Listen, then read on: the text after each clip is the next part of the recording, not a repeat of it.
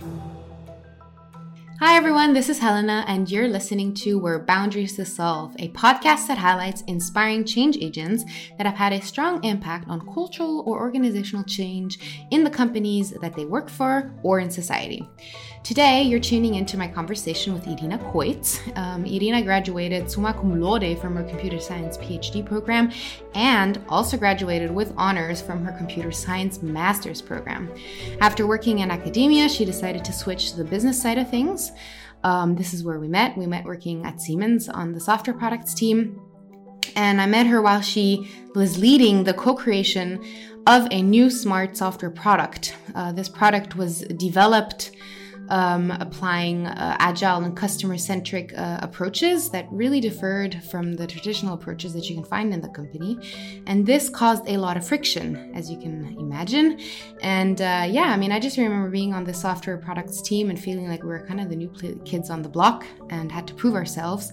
So, yes, I'm very excited about um, speak. I was very excited about speaking to her about her experiences so that we could deep dive on her on her views and uh, the challenges that she uh, that she faced because uh, Irina is someone that I truly respect. I admire her authenticity and the courage that she brings to work into her interactions. I find her leadership style and how she drives change very inspiring and honest. Plus, she just combines a stellar academic background with a good sense of business and tech, which is pretty cool. So, uh, without further ado, uh, I'm happy to share this conversation with you. I hope you enjoy it. Here you go. How did your journey start with that new novice product to the organization called DC Hub, which is um, a software product, and when you first joined Siemens? So, how, how did that all start? How did your mm. journey start? Indeed, it was um, maybe the first. Um, visible, very visible and impactful product uh, I had a chance to work on at Siemens. Mm-hmm. It was actually not the first one, which very few people know. Ah, um, no, I didn't. So um, my very first uh, baby product at Siemens was uh, an internal uh, efficiency tool for our um, experts that work in life science. Okay, yeah.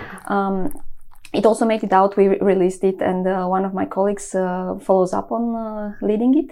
Okay. Um, and um, Data Center Hub was basically a product that I started working on. I would say a few months after I started at Siemens. Uh, for a while, I was running the two products in parallel, mm-hmm. but then I dedicated my full energy uh, to the hub.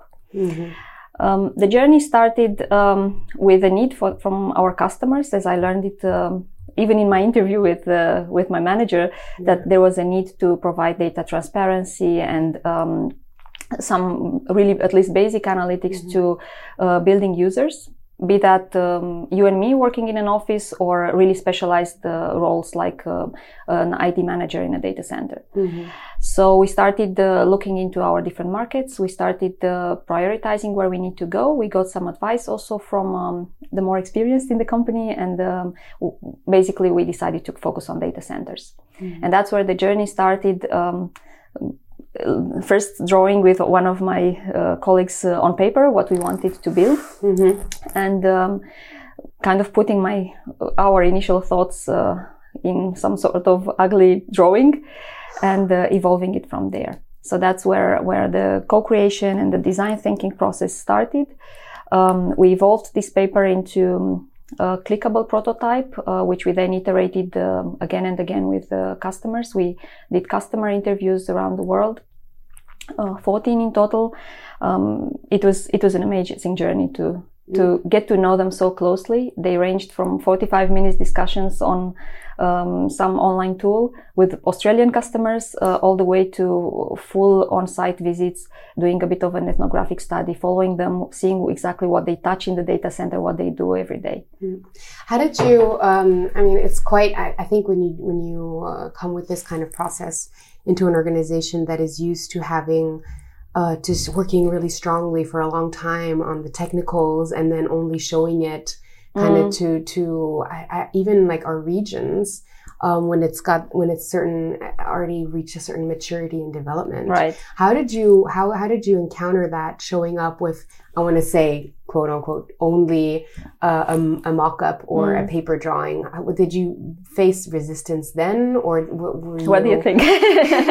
Maybe. no, certainly, certainly, and and. Um, when I joined Siemens, I found a really um, amazing experts around, but I have to say I didn't fall in love with the way um, products were invented. Yeah. Because um, I I realized coming from the software industry where things are a lot fast, uh, faster, faster paced, um, coming to the building domain, we always had that kind of um, fear to show something that is unfinished to customers. Mm-hmm. So no thinking of A-B testing, alpha beta testing and so on. We had to have something very, very strong and stable to have the courage to take it in front of customers. So the very first milestone was to convince our cust- uh, our colleagues from the sales organization to open the door to customers, mm-hmm. to convince those customers to talk to us, even if we do not have a price tag, even if we mm-hmm. do not have a product really. Mm-hmm. So we had, we had the prototype with a lot of, um, very feasible, but also some crazy ideas in it, mm-hmm. which we wanted to basically um, develop together with our customers. Test, yeah. yeah. So um, I had great support from my manager who gave um, me and other colleagues the freedom mm-hmm. to run mm-hmm. it this way. Mm-hmm. Um, that was certainly a great asset to the whole journey. Mm-hmm. Um, but it was extremely difficult to convince uh, our organization to to break this wall yeah. between the customers and us. And um, we succeeded for the most part. We didn't with uh, some uh, particular countries w- mm-hmm. which were very conservative. Mm-hmm. We just didn't make it. And mm-hmm. uh, we had to admit the fact that uh, maybe the, the mindset is not there and we need to educate them some more. Mm-hmm. Did your approach into getting that sales buy in change from the first conversation towards later conversations where you're like, okay, this is how we're going to approach oh, yeah. it? Yeah. How did you? We, we learned quite a lot along the way. So mm-hmm. at first I was very naive, I would say. And, and I really thought, yeah, we're going to talk to these guys. We're going to show them maybe a five minutes demo on mm-hmm. my screen and, uh, mm-hmm. they're going to buy in and go talk to their customers. And mm-hmm. it was not at all that way. Yeah. So then we started also providing some, um, I don't know, very basic advertising materials to them. Mm. So we had uh, some screenshots, we had uh, some uh, lists of uh, possible functionalities. Mm-hmm. Uh, we still stayed totally away from providing an indication on the price mm-hmm. because we really try to educate them that we are only going to know the price in a value based way when we know what functionalities make it into the product. Yeah. So um, we prepared. I mean, it was very basic stuff. We didn't work with professionals for that. It was basically just uh, some of us here uh, in, in the team putting those together. But that already helped quite a bit. So basically, kind of already giving sales, I guess, a type of product experience. Yeah in a yeah. way. Yeah. So selling our product to the sales organization yeah. so that they feel empowered to sell it to, to their customers. And we mm-hmm. also built um, a sort of profile for the uh, type of customers we were looking for, because certainly we wanted somebody who's very open to innovation, very um, interested in uh, co-creating with Siemens, who's uh, maybe already a friendly partner for, uh, mm-hmm. with Siemens. Mm-hmm. So um, this also helped them get the comfort to open those doors. Mm-hmm. Yeah, so that they knew how to how to approach exactly what to say and exactly. how to get them. Yeah, yeah, and and I have to say also we told them this is going to be free if they get involved with us. Mm-hmm. So of course the interviews were interviews. They gave us some time, mm-hmm. but um, during the interviews we proposed to our customers to also um, engage themselves in this co-creation process, meaning they start using the product when only the very first functionalities are there and then we build it, we evolve it together. Mm-hmm. Um, and they would get that for free. And they would um, even get um, um insights and, and a lot of influence into how the product is built. Mm-hmm. So we delivered on that promise. Um, in the end, uh, we allowed the customers to talk to our development teams uh, basically every other week. Uh, we had the, the customer calling. Mm-hmm. We were alternating between two such pilots. Mm-hmm. Um, and uh, they were happy. They got their hands on on the product uh, from the very beginning and we were very happy to have the customers on board of course. mm-hmm, mm-hmm. so we, we found this kind of win-win approach which really worked.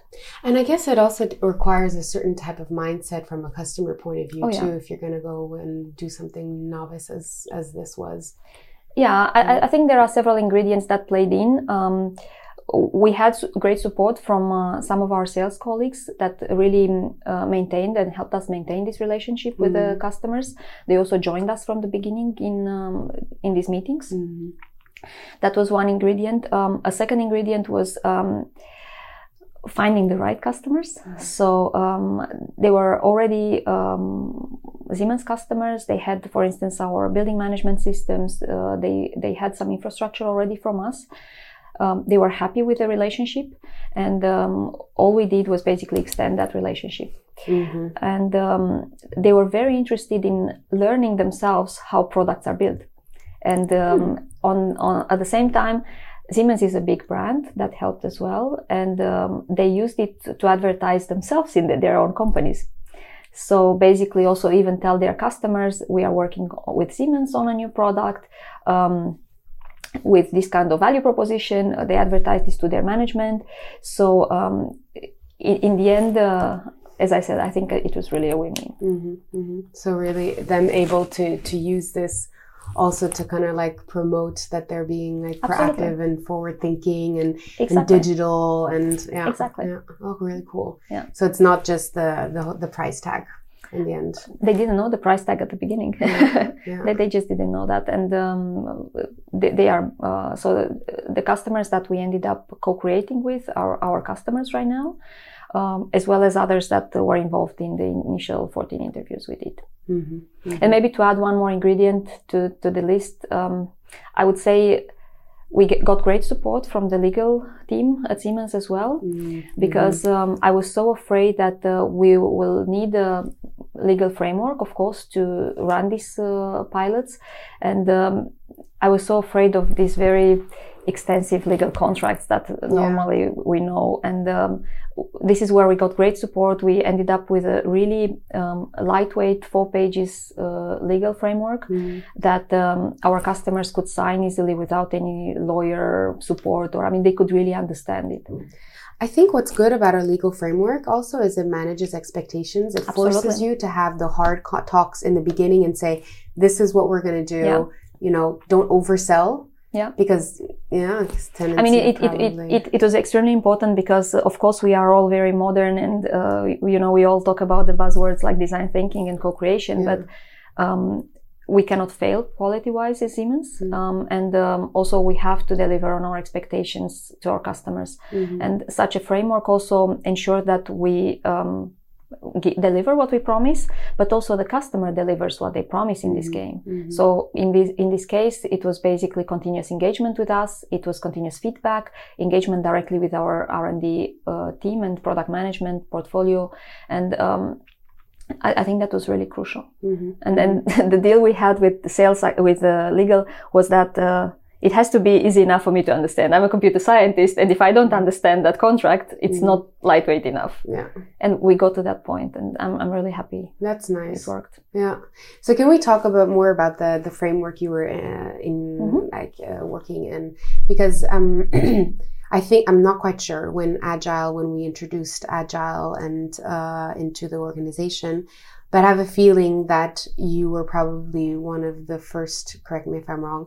Well, your product was one of the first to go through this to through this pro- uh, process. You know, whereas mm. other products have been developed from a, as a waterfall kind of process point of view. Well, that's a very very long journey, so to say. Mm-hmm. I don't think there is a cut point in time when we say, okay, before that we were not agile, and from that point okay. on we were agile. Mm-hmm. So uh, when I joined the organization, there were already uh, a few uh, teams that were running agile processes like Scrum. Mm-hmm. So having biweekly sprints and you know having a clear backlog and so on.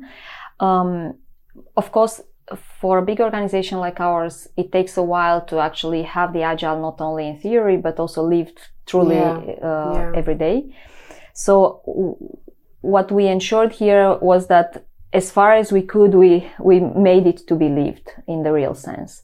So um, and and I have to say I was. Um, yes, promoting it, and I was driving this certainly with the two teams. We had 20 people working on this uh, in total, but um, at the same time, the organization was changing itself a lot, mm-hmm. which was an advantage. So I wouldn't say I drove that. I was part of it. And of course, I, I was very much promoting it, but also um, our management provided a lot of support on that. Yeah, I think that's important. So it's when we adopted this uh, SAFe framework, this scaled agile framework that happened roughly at the same time. Um, and uh, we integrated our teams together in the bigger uh, picture of these release trains and so on. So th- I think that that really helped everything that we were doing anyhow. So when, when you say to truly live agile versus mm. when you don't live agile? What does that mean on a daily basis for I don't know the a product manager or someone who leads product management mm. and someone a software developer? What does that mean to truly think? agile what kind of like things do you need to change on a daily basis or mm. if you came into organization you'd be like okay these this needs to change if we truly want to live well what we uh, what we always um, did our best to ensure in in the big teams that uh, were, were working on this product was that we always listen to the customer. So um, we were having these weekly calls with our customers uh, where um, weekly weekly. Yeah. So uh, we had two customers, so we were alternating. Everybody was talking to us bi-weekly. So every week, our R&D, product management, uh, rollout management um, had the opportunity to hear the customer. So of course, we had a backlog and we had priorities and uh, so on. These were done by product management um, and um, in collaboration with our regional counterparts. But um, whenever the customer was coming and giving direct feedback on certain functionalities that had been deployed to them, we were ready to change these priorities in the backlog and we were ready to embrace the new ideas and they were always made it into our backlog again. So this kind of continuous iteration there and um, using the back backlog as a general frame, but uh, listening uh, actively to the customer and changing along the way based on that uh, direct feedback. Mm-hmm. I think that's a hugely important asset of Agile, and mm-hmm. it's something that we we really lived mm-hmm. in this product. Okay, I see. Yeah. So that's um, and and allowing our customers to be that voice that dictates those priorities. Yeah. Because there is um, so much political movement in a large organization, in any large organization, and uh, a lot of um, influences on what different portfolios should do. Mm-hmm. So always um, keeping documentation at a minimum, ex- having good quality mm-hmm. documentation, but prioritizing always. Uh, I think that was really, really the key. And you mentioned uh, the political forces that you deal with in such a large organization, which is mm. inevitable. Um, how did you like? What were the, the the how should I say the I don't want to call it resistance, but like the challenges that you face? Because maybe it was not just resistant, maybe it was just also, you know, a challenge coming from another direction other than resistance. That's true. I have to say I faced it a lot at the beginning and then again a lot at the end. Hmm. So at the beginning, um, the biggest challenge was um, basically this resistance of our organization to accept that we would start something really new, and we are not building these ideas, these new functionalities on top of existing portfolio. So we had already successful running products, and the biggest challenge um, that I got from many of our colleagues was um, that really we shouldn't do something from scratch. We should just build this on top of our legacy. And um, I went through some initial assessment uh, of our legacy products. I went through trainings to understand what they are and how they work. And for me, it was a no-go. It was a no-go from a technical perspective because I didn't feel that the, you know, the architecture, the data mo- models, the, um, uh, even the UI frameworks they were using were, were not up to what we wanted to deliver with this product. And I had a feeling that it's maybe not this product, it's a bigger change that we can trigger by doing something very differently. Um, talking about native cloud and you know basically benefiting of all the state of the art technology and um, that resistance was very high at the beginning um, and did you feel like you needed to fight that or did you feel like no i don't i don't like have to i tried to fight it yeah. at the beginning to be yeah. honest um, and i tried to come up with um, real fact-based arguments why we need to do this it worked to some extent but um, I, I also learned that you cannot convince everybody. So yeah. some uh, some of this is not really um, fact-based uh, discussion anymore. It's very emotional. It's based on um, the experience of people having worked on legacy products for I don't know maybe all their career. And um, I come from nowhere, very new and young and all in a company, and uh, I tell them that I want to do things differently. So I realized that in this kind of circumstances, it it's important to bring the facts on the table because I am a very facts oriented person, mm. but at the same time, sometimes you need to learn to ignore. And yeah. that's, that's basically what, maybe it sounds very negative and I don't want to offend anyone with this, but basically I had to ignore some of these opinions. Um, and we, um, we went into development. We updated whoever was interested. We didn't run it as a, um, I don't know, submarine. It was public, everything, but um, I did. I tried not to run into those fights. Mm-hmm. So some people didn't like what we were doing, but it's okay. You cannot mm-hmm. make everybody happy. Mm-hmm. So pick your fights, being able to know which ones are worth fighting, pretty much, and yeah. find your supporters, and then yeah. have them help you navigate yeah. the. I mean, I, I totally learned that the hard way because I had been in other big companies before, but not in uh, this kind of um, decision making roles, um, and. Uh, I was facing this for the first time in my career. Mm-hmm. So it was not easy, but it was really fun. Mm-hmm. It was really um, exciting because I could see that progress we were making as a team. And um, then uh, this kind of surfaced again towards the end when uh, uh, they started feeling again that we are threatening some other parts of our portfolio. Because there is the new kid on the block, actually, oh my God, that became a product. We didn't think it would become a product. So where, what are we mm-hmm. doing with this now? Where are we positioning all this? So, um, but I have to say this, this final um, discussions were easier than the very beginning ones. And were the, those the same people in to the beginning? Extent. Oh, really interesting. To yeah. some extent. Yeah. And were you able to like, I say, convert people that were kind of against to kind of were you able to convert I wouldn't say against, you know, they were not against me or against the mm-hmm. product. They they just couldn't understand why uh, or they saw this as reinventing the wheel they didn't see it as um, a change that our yeah or as a change that our organization needed to go through. So um, if i if i look back um, you know the product okay was launched but it's gonna uh, we are currently integrating its functionalities into another offering that's gonna go to the market. So it's not gonna be a product that's gonna change the world in that sense and you know be uh, microsoft windows living on and on for decades but it's about the change that it triggered in the company and the fact that we managed to prove that we can have a totally new type of um, technical development, a totally new type of team spirit and engagement with customers, a new t- total, a totally new type of business model. It was the first uh, software as a service offering um, we put on the market. So um, all that kind of transformations that we caused through one single tiny product I think um, gave big lessons to all of us. Mm-hmm. So if I look back, that's the thing I'm most proud of. It's not necessarily the, you know, the name or the product or a little video that we put online and we advertised that mm-hmm. we launched.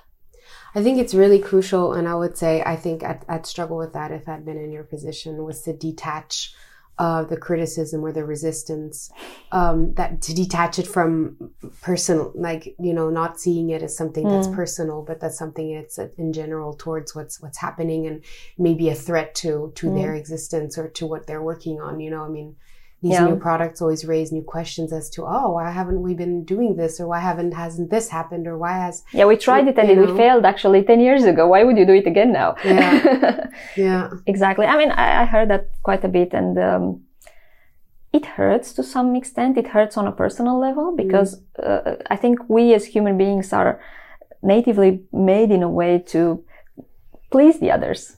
You know we, we're not made yeah. to have conflicts with others. Or at least women maybe we have it to a stronger degree yeah um, but at the same time you know when, when i was thinking where my career should take me after my phd i knew i wanted a big company and i wanted a big company to make a big impact and it was a very conscious decision not to go to a mm. startup where maybe it would have been easier lighter processes maybe fewer people to influence or convince, mm-hmm. right?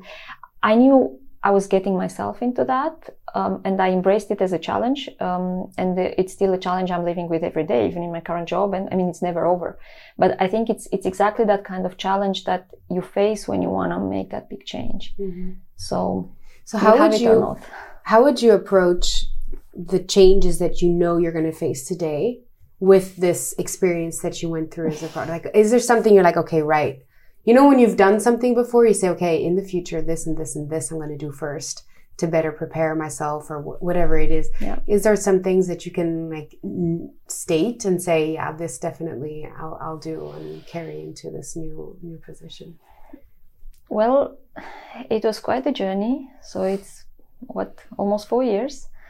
Um, I've been with Siemens now, and certainly uh, it's a place that taught me so much. Um, one of the things I learned maybe is this kind of detachment, um, which is uh, not to be confused with uh, a lack of passion.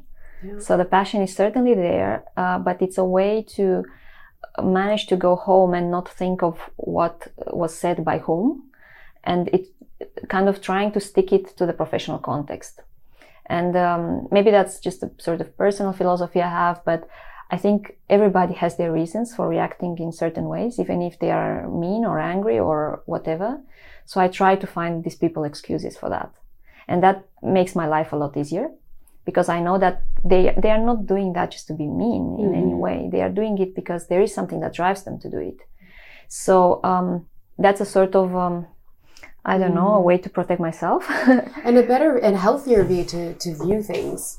Yeah, you know, I'm a turtle and that's my cover. that's my shell. so, um, that's one thing that I learned. Um, I think I learned to be a bit more diplomatic than at the beginning and uh, uh, in what sense? A little bit less naive in a way. Uh, I, I, learned that egos do count, and egos are very important, mm-hmm. and um, everybody has it, myself included. Mm-hmm. So um, I, I think I learned to be a bit more respectful to that, which maybe I hmm. lacked at the beginning. Okay, so okay, can can you elaborate on that? Because like, if you consider ego, in my case, I would just be like, okay, we have egos here we need to address what, what's really going on be like very honest and authentic mm-hmm. about what's going on try to address it that way is that what you're saying like just try to state the obvious and then like okay how can we create a win-win situation well in general i think i'm a very or i'm trying always to be a very transparent person about yeah. what i do and what i think and that's just part of my values and it's not something i would ever change mm-hmm.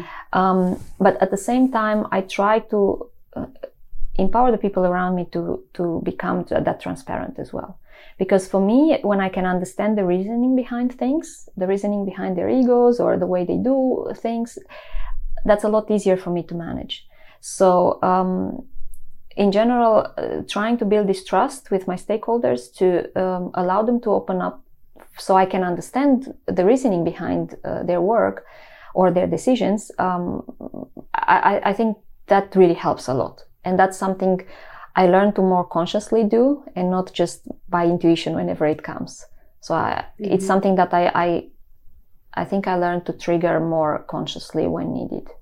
So be by being transparent towards others how you feel and what your actions uh, intentions are. Yes, and give them to, the comfort and give yeah. them the comfort to do the same on, on the other yeah. side. That helps me a lot to yeah. to understand the context usually. Yeah, I think that's really important and and in general i mean this can this can be a conversation or it can be um, me flying over to uh, their office and sitting together with their people and really understand what they do every day look at their tools look at their processes and so on mm-hmm. so I, I did that i had the chance to do that with uh, a few of our colleagues and it's invaluable I can, I guess people, because people get really, it evokes a feeling of I'm heard, I'm seen, I'm taken yeah. seriously. Yeah. And I will be considered in Correct. future actions. And yeah. yeah.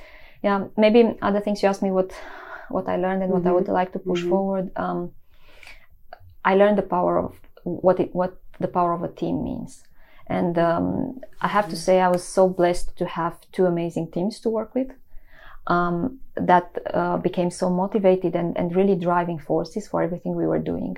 And I, I really saw this, I acknowledged this um, mm-hmm. every day how they try to empower to help each other and so on um, even when the going gets tough and there is pressure so i learned that it's so worth putting the effort into bringing the team there mm-hmm. and um, at the moment we are not there yet with my current team um, so we have um, a lot of different uh, um, forces coming from all parts of the world they, they are really really smart people but I cannot say we are that team yet. Mm. So it's something that um, I would love to see us becoming in the next months. Um, and uh, it's something that really motivates me. I, I, know what the team can do and what that power is. We certainly cannot do anything alone, uh, especially in this kind of complex uh, co- context that we have at Siemens. Um, and um, it's really, really, really worth putting that effort into building that. I love that. I love that that I think that's just great when when people can say you can't do things by yourself, especially if things get very complex. Like having that attitude that we are, you know, much more powerful. Absolutely. If we can like do this as a team, and um, that you took ownership of that, you know, not being like, oh well, why me? you know, that you're just like no, and and willing to put in the time yeah and, uh, and, it's especially in, in this kind of matrix organizations what i uh, what i see a lot team is not necessarily those people that are in your team as in report to you. It's really the all the people that you work with and uh, come from across different organizations across different siemens companies even um, are located everywhere in the world and so on. So right now we are facing um, six different locations seven and we are we, we have to become a team so how are you going about that because i think that's a really difficult one it's been uh, for me as you as when i first started here you know my understanding my premature brain understanding of team was the team you work with immediately and then you start to realize oh the team that i sit in is maybe not necessarily the person that I work with on a on a daily mm. basis. So as you say, understanding that that is your your your the team yeah. that you need to establish but and then it's so different difficult because we're scattered right we're such a huge uh, global company yeah. and team members are scattered everywhere you're even dealing with like people uh, you know in different time zones yeah how do you create that feeling how how do you create their and sometimes they don't they're not even reporting to you which makes it you know yeah. even more difficult because you need that spirit but without so it's like a an intrinsic motivation that Absolutely. they need to work with you and how do you how do you build that i was talking about transparency earlier and yeah. I, I strongly believe in that um, i don't hide anything from them so um, maybe maybe i only hide when the, the going gets really tough in the mm-hmm. headquarters and i want, don't want them to be, be distracted by that so i try to protect them and safeguard them from that but otherwise um, in general i would say i I try to convey uh, the big picture to them. Um, mm-hmm. I do my best for that.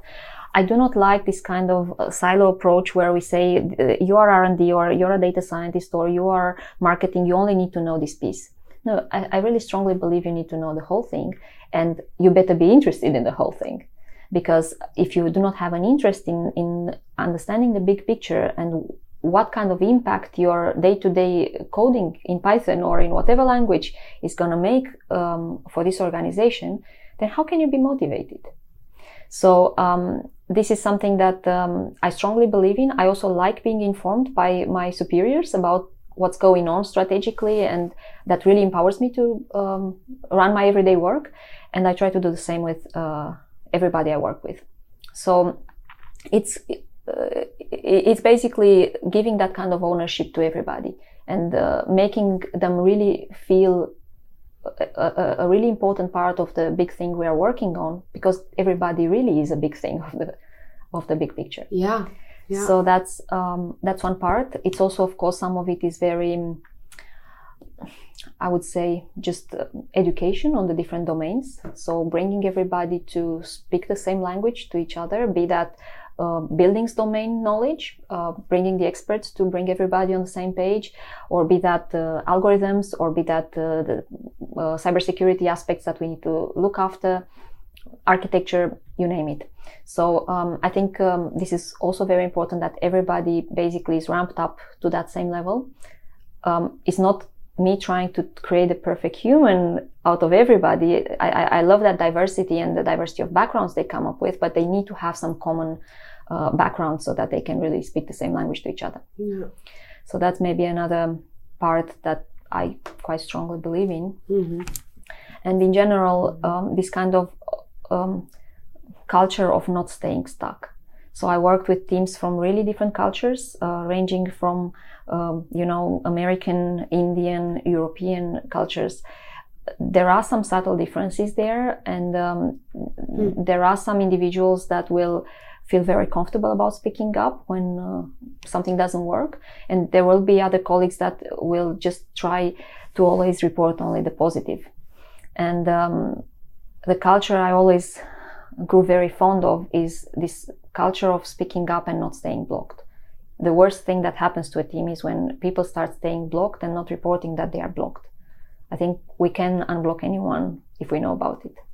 And that's where the whole having that safe space to speak up yes. comes into play, where that is crucial. Yes, yeah. I, I, I, I really believe that's so important. And, um, you know, we, we save time, we save resources, we save everything by uh, basically doing that. And if mm-hmm. I have a role in the team, um, especially with uh, with the guys that are in my direct team, it's basically to unblock them, and I'll do everything I can for that.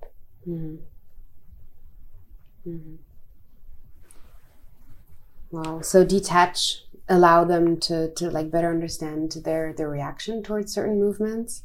Uh, I want to say transparency mm-hmm. lived by you, by example, um, and then the whole power, team power, uh, giving them the purpose. Um, again, creating that environment of transparency, create that common ground, common language from which everyone can like move forward from, and then have that moving forward mentality. And yeah, and, and I would somewhere. say it's it's all this that needs to be driven by uh, some vision. So of course we have the vision to become the uh, smart, uh, to deliver this smart building of the future. We uh, are creating environments that care and so on. And I think all this is, is great visions. Um, but we need to, to bring, break this down to our team. What does that mean really for our team? What's that team vision? What's that team mission that we have? Mm-hmm. Um, what do we really want to achieve? And I think that's really important, both uh, from an internal communication perspective, so that we uh, we know what we stand for in this company, but also externally, because we are the message outside our organization on what, for instance, data analytics is going to uh, be in the future for Siemens and for our customers. So um, I could not work myself without having a vision to work towards, mm-hmm. um, and um, I think many people are like that. So I, it's um, it's something I, in general, try to provide to everybody I work with to so they, they know what why we are doing what we are doing. There's a what reason. am I part of? How am I contributing? How do I own right. this and how does it feel like mine? Right. Yeah. I mean, yeah. we, we talk about this ownership culture at Siemens, mm-hmm. which I think is great as mm-hmm. a concept.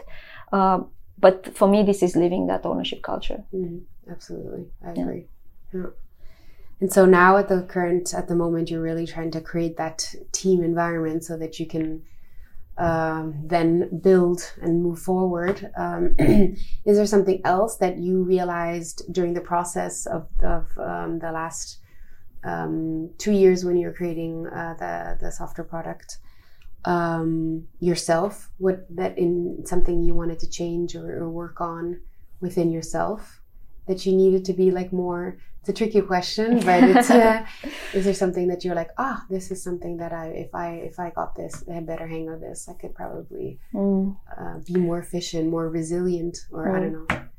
That's interesting because I was doing this uh, sort of self assessment for training I'm doing, and I had to exactly reflect on what I should improve mm-hmm. uh, on myself and uh, how that particular training can help me mm. do that.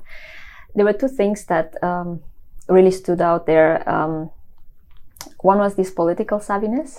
Hmm. Um, so I'm very direct. I'm, I'm very honest in general about what I think. Um, it might have something to do with just my character. It might have something to do with the fact that I'm kind of Latin at spirit, being Romanian and all. Um, it's not something that's very compatible always with the uh, work culture um, because I think people are much more diplomatic around me than me. Um, so becoming more politically savvy um, certainly helps in the job. Mm-hmm. I, am very aware of that. The biggest struggle I've had with myself is um, how to find that um, right compromise, compromise in the positive sense of um, being diplomatic and politically savvy, as I said, but at the same time not stepping on my values. Yeah. So find that kind of uh, middle ground there. Um, that's something that uh, I still think uh, I need to put more energy into.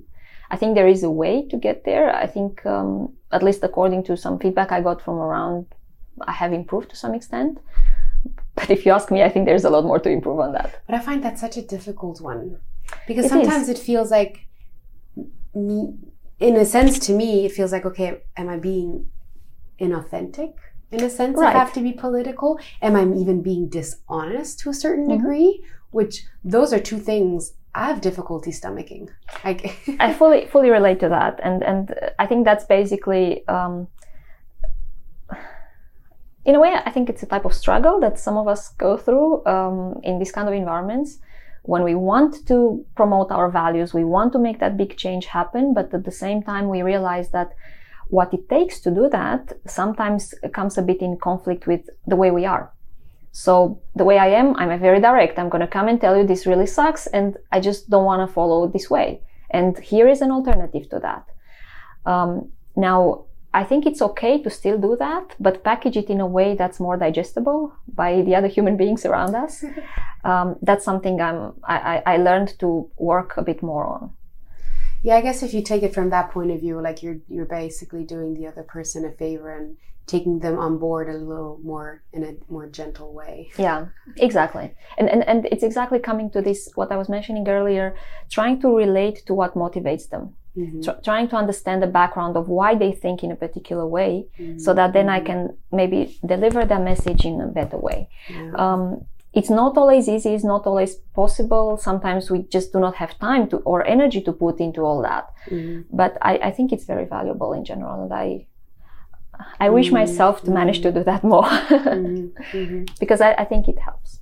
But I think that also comes with experience and understanding who's in front of you, and then just being able to like, oh, okay, this is the how how I need to communicate to this person, Yeah. and see it a, as such. For me, it just becomes difficult when you start maybe being too loose about that, and then Mm. you're you're saying stuff just to kind of move things forward, and then Mm. and then afterwards it comes by to to bite you. I, I think it's you. it kind of takes two things. One is this aspect of putting myself in their shoes, and the other aspect is that, and I keep remi- trying to remind myself that you sometimes really need to repeat that thing over and over, because um, what is very obvious to you is not so obvious to your other, uh, you know, conversation partners Yeah. and um, it's not about uh, them not being able to ingest your input or so it's just that they are so busy with other things. True. and um, it's okay to repeat that same message again. It's okay to show them the same picture again and again of your process of your vision of your whatever that is um, until they start believing in it or they start living it. So it's, it's Yeah. patience in a way Yeah, that's definitely something I know I need to work on because I feel like I've said something once and I'm very Right. clear, and then I'm like, okay, it's probably also in your number one priority in everyone's brain right now, and you leave and it's like forgotten, Yeah. and you speak to the person again, you're like, I mentioned this, right and there's like, you did, what?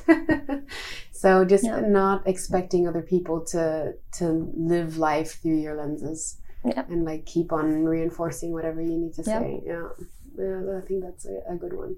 Patience. it I- takes a lot of patience to get there Yeah.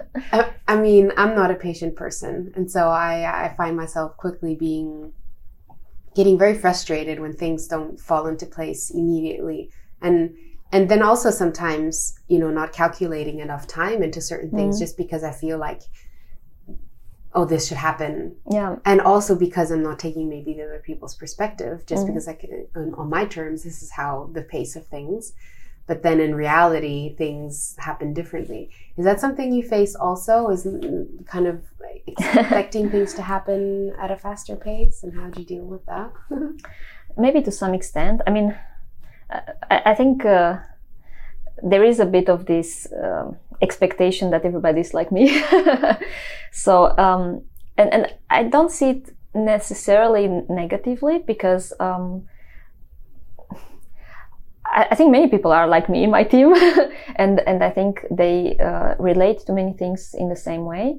But at the same time, it's also um, taking a step back and realizing that uh, they might be actually very different in other ways.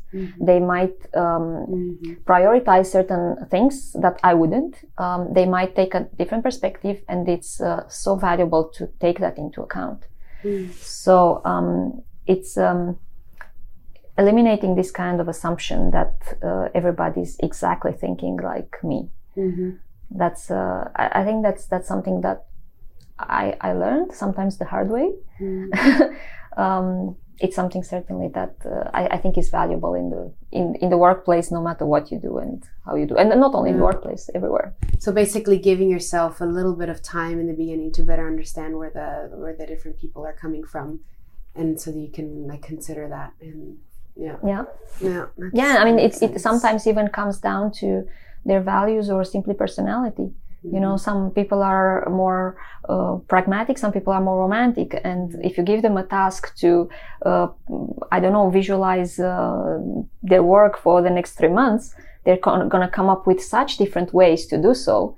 And you have to embrace that diversity there because uh, not not everybody's come up gonna come up with a sort of Gantt chart to show you that. Maybe somebody's gonna uh, build it in a totally different way, which is totally feasible but it's not according to your expectations.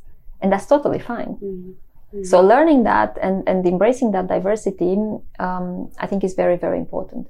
Where when I um, joined Siemens, most of the people I had been exposed to for the last 10 years uh, had been computer scientists or computer engineers. And uh, coming here and working in, in, with such different stakeholders from communications to marketing to legal to sales to, you know, all the types of roles I had to embrace that diversity really abruptly because I was just not used to working with people that didn't think like me. Mm-hmm. So it was a very, very interesting learning. Um, one of the most valuable learnings that I got. Mm-hmm. Learning so from all these How people. do you know when to tap into this type of, like, say, you know, you have different ways of how people, you know, communicate how they envision the next three months to be. How do you say, okay, this is more what I was expecting, and how do you ask because essentially it's very subjective to say this is right, this is wrong. Sure. I mean, and so how do you kind of like? Well, I think I think it depends on. I, I I can't really think of a general answer I can give you. It depends a lot on what we are working on. Mm. So if we are working on the functionality on I don't know the next ground shaking uh, functionality for a product, then I think it's really, really valuable to get all those ideas in. And um, once you have all those ideas in, it's very good to put the pragmatic, pragmatism and do some concrete uh, evaluation and prioritization of that and so on. Mm. So go fully creative in the first part, but then become pragmatic in, mm. in the second part. Yeah. Um, when it comes to uh, working under pressure and getting some stuff done until the end of the week, uh, probably it has to be a little bit more, you know, with a direction and, okay, this is what everybody needs to work on right now. So I think it depends a lot on, on the type of work, on the mm. time constraints, mm-hmm. um, on the pressure that comes from outside. Sometimes we are not the only one put, ones putting the pressure. Mm-hmm. Depends a lot. Mm.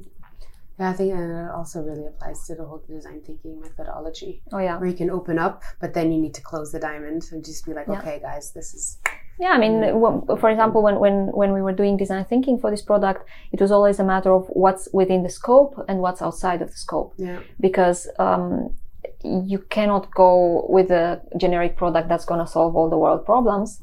And sometimes you have to have the boldness to really tell your stakeholders, look, this is really beyond our scope. That's it. Yeah. So sorry, but you're going to have to solve that pain with something else. Again, but being very yeah. transparent and yeah. not just saying, maybe and then yeah expectations no it's setting the right expectations exactly yeah. yeah yeah i think that taking responsibility um, for that is really really important yeah i mean it's definitely. even with the scope of the team sometimes we get requests that are extremely interesting and i would love to see that implemented in the company but it's not something that's in our scope no. and uh, setting those boundaries no no so a question I like to I like to ask is if you could go back to the to the beginning, um, what would you tell your yourself if you could go back and tell Irina two four years ago? What would you what would you tell her? That's a good one. Mm-hmm. Um, I would tell her that it's it's a very very interesting, it's an amazing world out there that's totally wor- worth exploring um, it's a grown-ups world. it's not a kids game. Yeah, in a sense of. In a sense of the responsibilities you work with, on the decisions that you make that have an impact on. Big budgets, on big people, on big everything. Yeah. But I would not um, try to cut her wings uh, to make her more aware of the stuff that's coming up. Mhm. Because I think that kind of um, ingenuity and that kind of um, lack of awareness of the mean world out there, in a way, I think that's that's something that we should keep with us, um, you know, forever if possible. Um, our experiences and in general our day-to-day life changes that, and um, to some extent maybe it removes the courage. It gives us resilience. It gives us um, a way to fight. It teaches us to fight. But there is always this danger of lo- losing that kind of children, ch- children's mindset. And um, I, I wouldn't tell her to be afraid of that, of, of the world out there, or you know, I, I would, I would, uh, I would let her be the way she is and uh, drive the same way, Mhm. not get get brainwashed about um, Mhm. this kind of corporate um, lifestyle Mhm. and and culture in a way. I mean, embracing the culture is one thing, and um, getting brainwashed by the types of mindsets of people uh, telling you we tried this and it, we didn't it didn't work 10 years ago i think um, that's very very dangerous so i will let her be Mhm. i would just tell her to explore So this is what's coming up. Keep your mind open. Yeah. It'll all be good. And then I think also to have that um, ability to let yourself still be not be restrained by the, the potential boundaries corporate culture can set. yes. It also really helps to have a manager when you then where Absolutely. you know has your back because that just you know it's just like alleviates a lot of exactly. And and in general i mean this is something i would remind uh, that irina i don't know four years back. Um, but i would also uh, tell anyone i, I, I uh, tell this also to to my team there is a in general this kind of imposter syndrome some of us suffer from myself included um, of questioning whether it's okay we are doing what we're doing or we are where we are or we deserve it or not and so on. And i think um, it's um, it's okay to some extent because it, we challenge ourselves with that and we try to become better.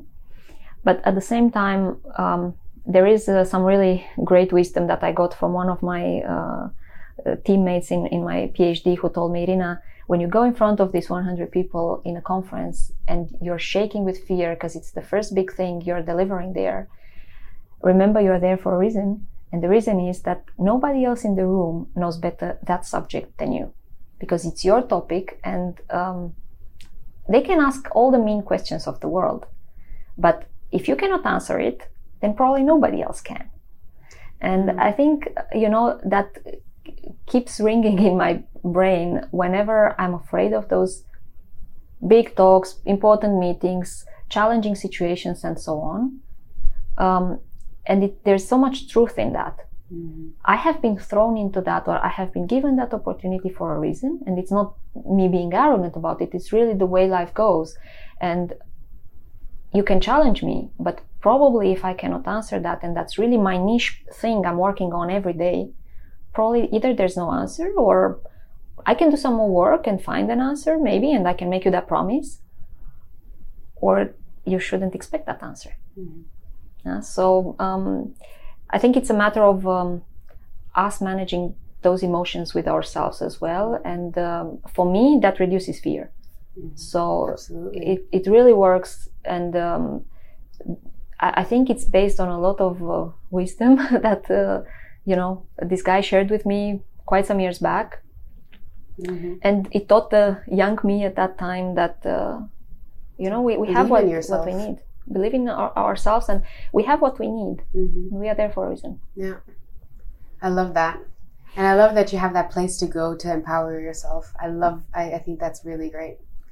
Yeah. And not relying on external validation and be like, okay, I hope this meeting goes well. And if I get positive feedback, only then. It's like, no, I know before. And then you walk in with a completely different presence and a different mindset.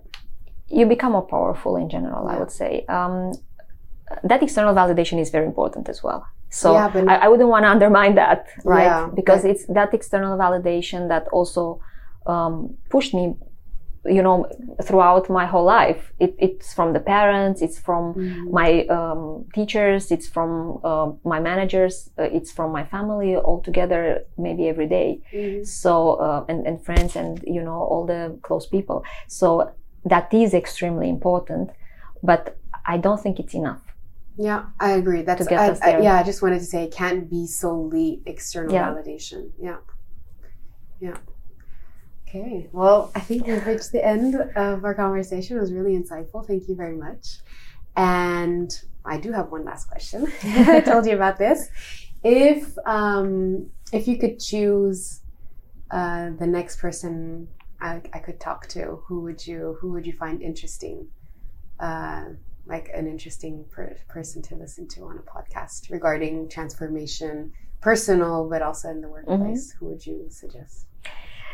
Yeah, I, I think it's a great challenge that you put in front of me because uh, there are there are many people that uh, I believe um, are really driving change in our environment here, and um, I know a lot of powerful people driving change outside from my private life as well. Um, if I were to give you some continuation to what we discussed about today, um, I would recommend you also have a podcast with Philip Heim. Mm-hmm. He was the rollout manager, um, kind of working with me jointly on uh, the data center hub journey. So we were basically together from early 2017 until we launched the product last year. Um, very complementary. He can tell you maybe the story from another perspective as well. Mm-hmm. Um, and um, I think he, he would be a great asset to your series of podcasts. Okay. I'll try to reach out to him. Thank you. very welcome. And thank you very much for the opportunity to talk to you about all this. Oh, well, thank you very much for your time. It was really, it was really um, interesting to speak to you and insightful. Thank you, Helena. For more inspiring interviews, make sure to subscribe on Apple Podcast or Spotify or wherever you get your podcast. Don't forget to rate and review me. I'd love to receive your feedback as well, so do comment. And feel free to send me uh, your requests about who you'd like me to interview next.